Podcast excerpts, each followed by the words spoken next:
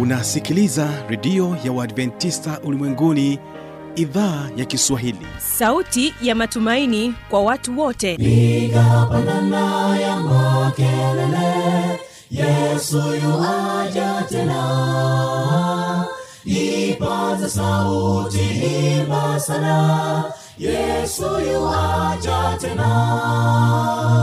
Anakuja anakuja yesu yuaja tena. Hii ni sauti ya matumaini kwa watu wote. Inayokujia kupitia redio ya uadventista ulimwenguni awr toka kila kona ya dunia tunasikia vita njaa maafa. Hivyo washiria marejeo ya mwokozi. Piga panda ewe mlinzi yesu yuwaja tena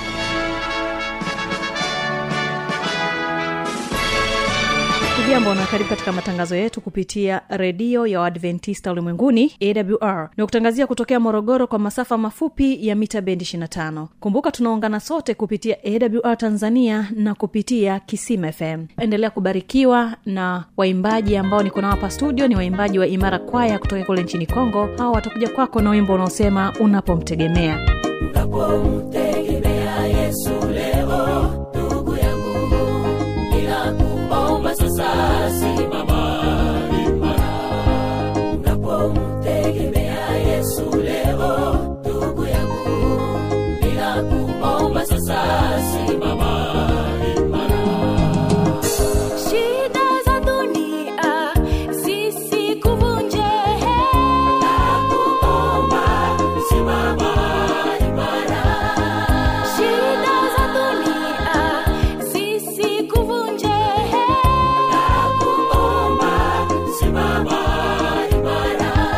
wimbo wa pili tutabarikiwa na waimbaji wa injili famil tukibakia huko huko nchini congo wimbo nani anayejua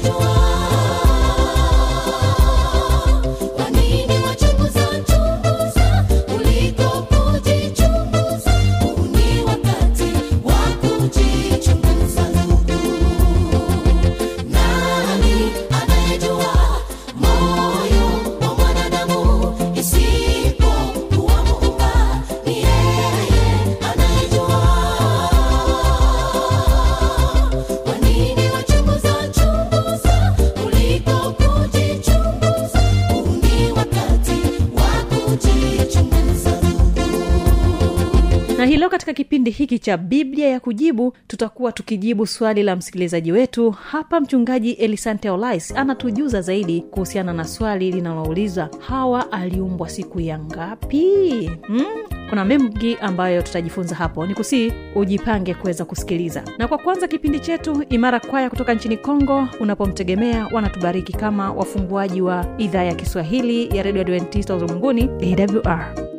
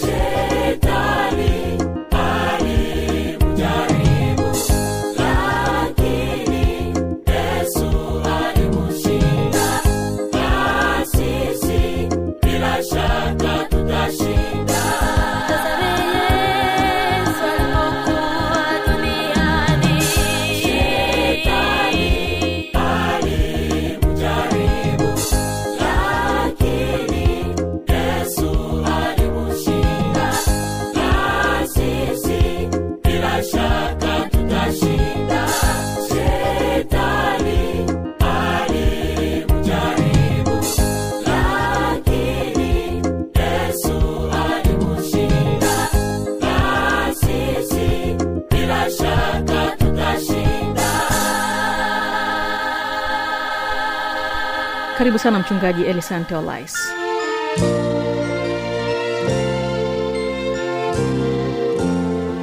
Mpenzi msikilizaji ni kualike sasa katika somo hili ama katika majibu haya ya swali lililoulizwa na msikilizaji mwenzako.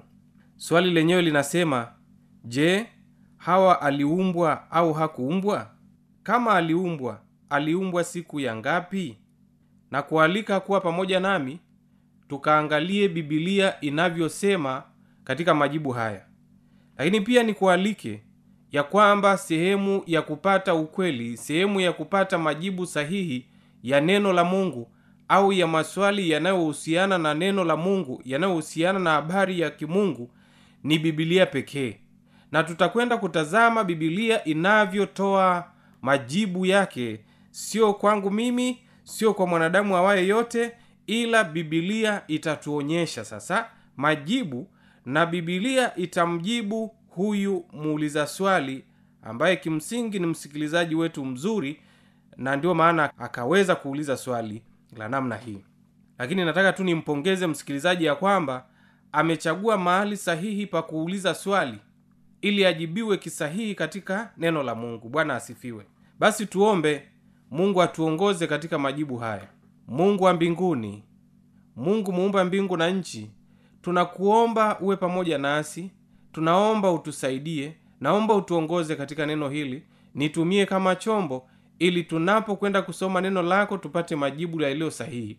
Lakini sio majibu yaliyo sahihi tu tunahitaji tunahitaji na nguvu ya roho mtakatifu ili tuweze kuelewa zaidi maana roho mtakatifu hutufunulia ukweli halisi tuweze kuelewa ule ukweli ambao umekusudia tuupate kwayo. Fungua masikio ya msikilizaji wangu. Fungua masikio ya msikilizaji wangu popote pale alipo ili tunapokwenda kusikia neno hili liweze kutusaidia na tuweze kuelewa zaidi majibu ya kina majibu yaliyo sahihi. Katika jina lako yesu kristo tumeomba na kuamini. Amen. Nikualike katika swali hili kwamba je hawa aliumbwa au hakuumbwa? Majibu ni kwamba hawa aliumbwa. Hebu tusome mwanzo moja mstari ule wa ishirini na sita. Kwanzia ule mstari wa ishirini na sita mungu akasema na tumfanye mtu kwa mfano wetu kwa sura yetu wakatawale samaki wa baharini na ndege wa angani na wanyama na nchi yote pia na kila chenye kutambaa kitambaacho juu ya nchi. 27 mungu akaumba mtu kwa mfano wake kwa mfano wa mungu alimuumba mwanamume na mwanamke aliwaumba. Kwa hiyo kwa neno hili anasema mungu akaumba mtu kwa mfano wake kwa mfano wa mungu alimuumba mwanaume na mwanamke aliwaumba. Kwa hiyo hawa watu wawili waliumbwa nitakwenda kukueleza vizuri zaidi katika fungu hili la 27 kimsingi tunaona jinsi mungu alipo, alipomaliza katika uumbaji wake aliumba wanyama aliumba miti aliumba kila kitu ambacho tunaweza kuona katika ulimwengu huu. Akamaliza. Na alipomaliza ndipo akamuumba sasa adamu alipomuumba adamu akamwita katika ile hali ya upendo wake akamshirikisha katika uumbaji wake katika kumshirikisha katika uumbaji wake tunaona vile alivyomuita akamwambia sasa adamu mimi nimemaliza kazi ya uumbaji na wewe shiriki katika hali hii ya kuwapa majina. Adamu akawapa majina akaita miti akaita samaki akaita bahari akaita kila kila ambacho unasikia kwa jina lake wanyangumi tembo simba chui na hata paka mpaka panya mpaka sisimizi. Adamu aliwapa majina kwa hiyo tunaona jinsi ambavyo mungu alimshirikisha mwanadamu au adamu aliyemuumba katika kazi yake ya uumbaji. Kwa nini? Kusudi la mwanadamu kuumbwa ni ili amwabudu mungu lakini pili ni ili atawale vitu vilivyoko hapa duniani. Na ndio maana akasema kwamba huyu mwanadamu anapoumbwa akatawale wanyama walioko baharini nchi kavu na hata angani. Kwa hiyo alihitaji mtu ambaye atamwakilisha mungu katika ulimwengu huu kuongoza viumbe vingine vyote ambavyo viliumbwa na mungu. Tusichanganyikiwe. Ishu ni kwamba je hawa aliumbwa au hakuumbwa? Hawa aliumbwa. Maana tunaona hapa mungu anasema alimuumba mwanamume na nani? Na mwanamke. Lakini hili fungu tunapolisoma tunaona kwamba adamu anapowapa majina wanyama hakukuwepo huyo mwanamke. Ila mungu alisema alimuumba mwanamume na mwanamke maana aliwapa majina lakini mwisho wa siku aliona pea. Yani, yani aliona wawili wawili kwamba simba dume na jike tembo dume na jike paka dume na jike ng'ombe dume na jike. Wote wawili wawili. Lakini yeye akabaki yeye kama mwanaume peke yake hakukuwa na mwanamke. Lakini mungu anasema alimuumba mwanaume na mwanamke.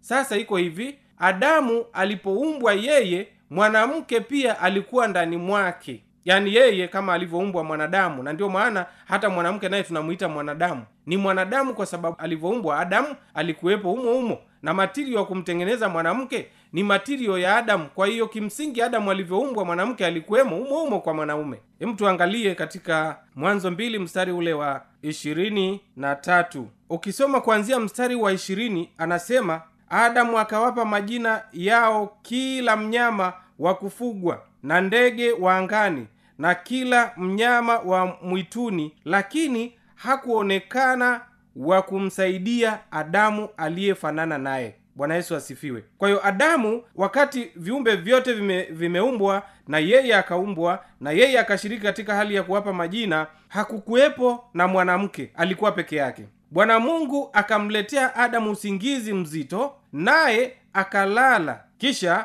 akatwaa ubavu wake mmoja akafunika nyama mahali pake. Kimsingi pia katika ili fungu bwana mungu akamletea adamu usingizi mzito naye aka, akalala. Kisha akatua ubavu wake mmoja akafunika nyama mahali pake. Alifunika kwa nyama yake. Kimsingi mungu ndio muumbaji yeye ndio aliyemuumba. Adamu anamfahamu zaidi. Lakini hakutaka aamke akakutana na kovu aanze kujuta na kuona kwamba amepungukiwa kuna kitu kimetoka mwilini mwake. Msikilizaji wangu hivi leo ukipata ajali ukadondosha au ukakatwa kidole utajuta na utaumia kwamba umepoteza kiungo kimoja. Lakini adamu alipolala tunaona utaalamu wa mungu kwamba alifanya operation ya hali ya juu kwa sababu alimpatia usingizi akatoa ubavu wake mmoja ndipo akaenda kutengeneza. Lakini akarudisha kama ilivyo akafunika kwa nyama. Kwa hiyo adamu alipoamka hakuona tofauti yoyote wala hakusikia maumivu yoyote katika mwili wake. Bwana asifiwe.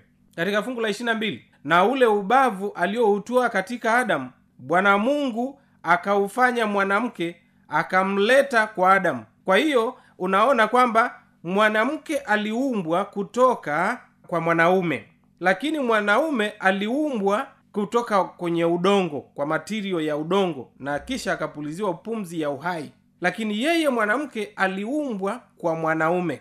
Yaani matirio alichukuliwa kwa mwanaume akaumbwa mwanamke. Kwa sasa ndipo tunagundua ya kwamba mungu aliposema kwamba mwanaume na mwanamke aliwaumba ni kwamba vile alivyoumbwa mwanamke alikuwa mle kwa sababu katika mwanaume matirio ya mwanamke ndipo yalipopatikana.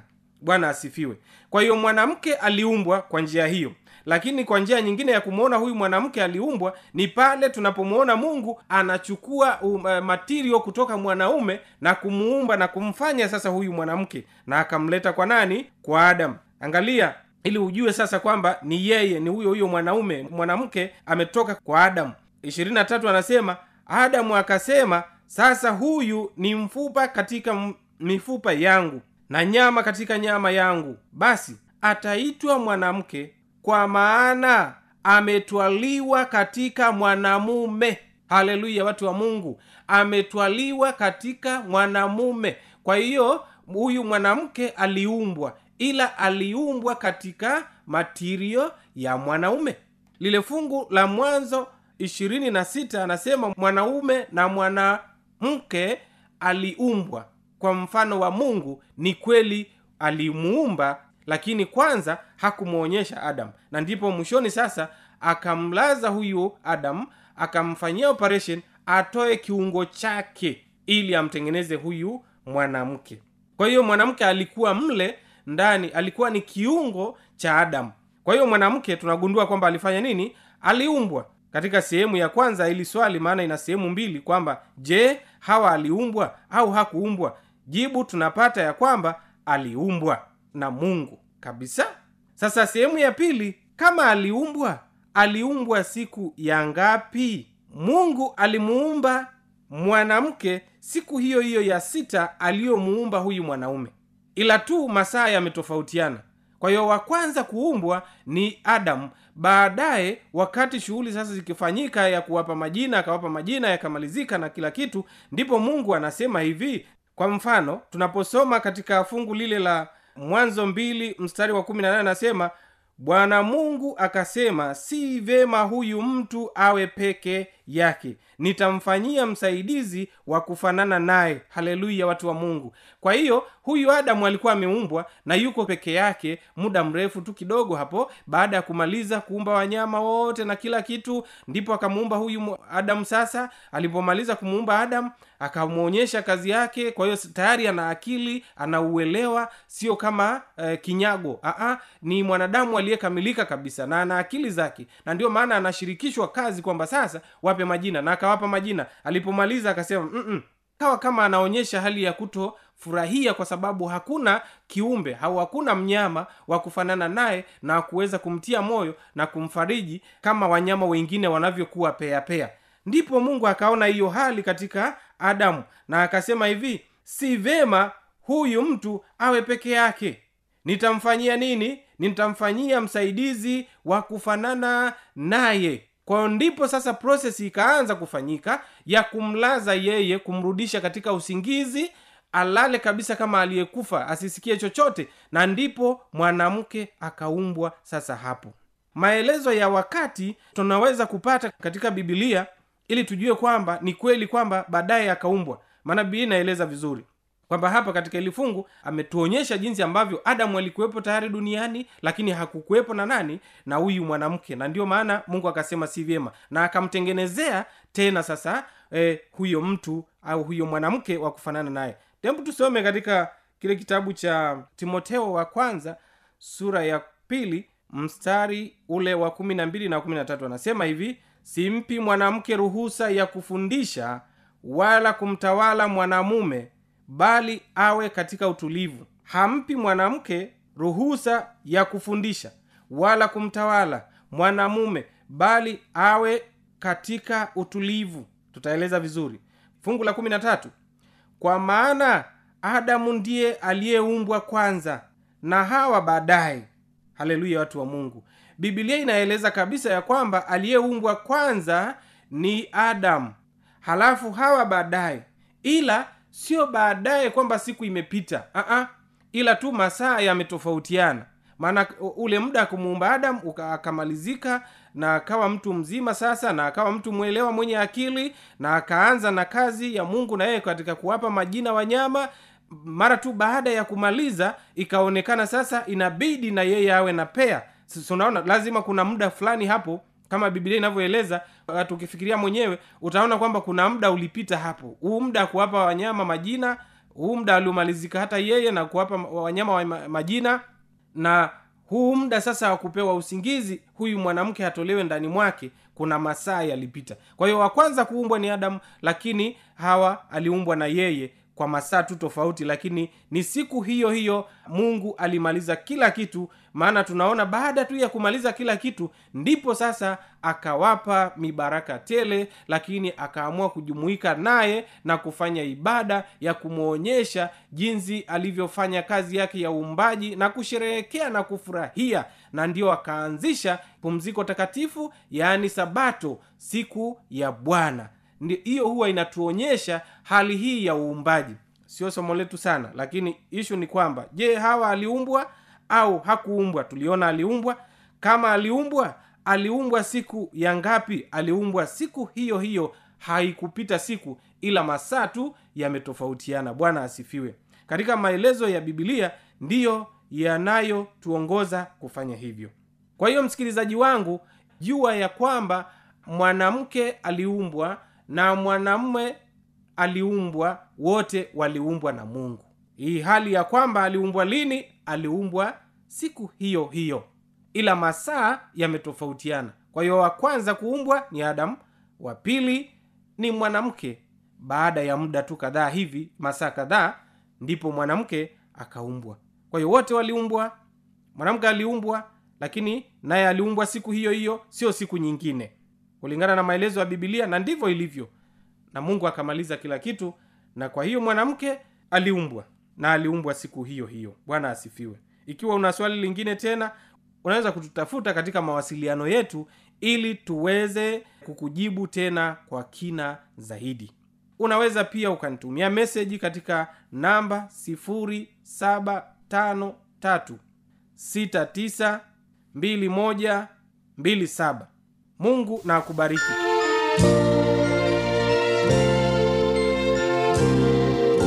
Na msikilizaji hiyo ndio tamati ya kipindi hiki cha biblia kujibu. Wasaa wetu ni huu kwamba ukipata nafasi kitu chochote kinakuchanganya basi hapa ndipo hasa ambapo unaweza ukapata majibu yako. Kumbuka kama utakuwa na maswali maoni ya changamoto anwani hii hapa ya kuendelea kuniandikia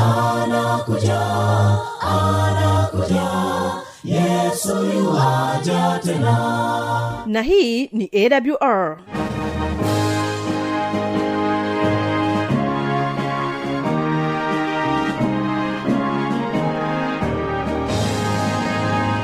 redio adventista ulimwenguni awr sanduku la posta 172 morogoro tanzania.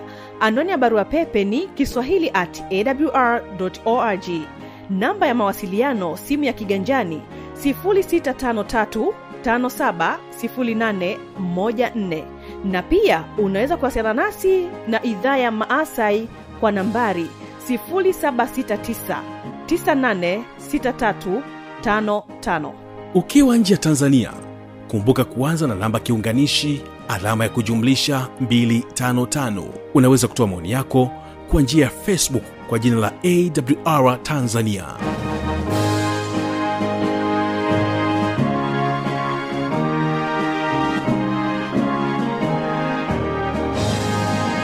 Kesho ni mafundisho makuu. Tafadhali tuwe sote. Na kutoka hapa barikiwa na waimbaji wa injili famili kutokea nchini kongo anakuambia nani anayejua? Endelea kubarikiwa.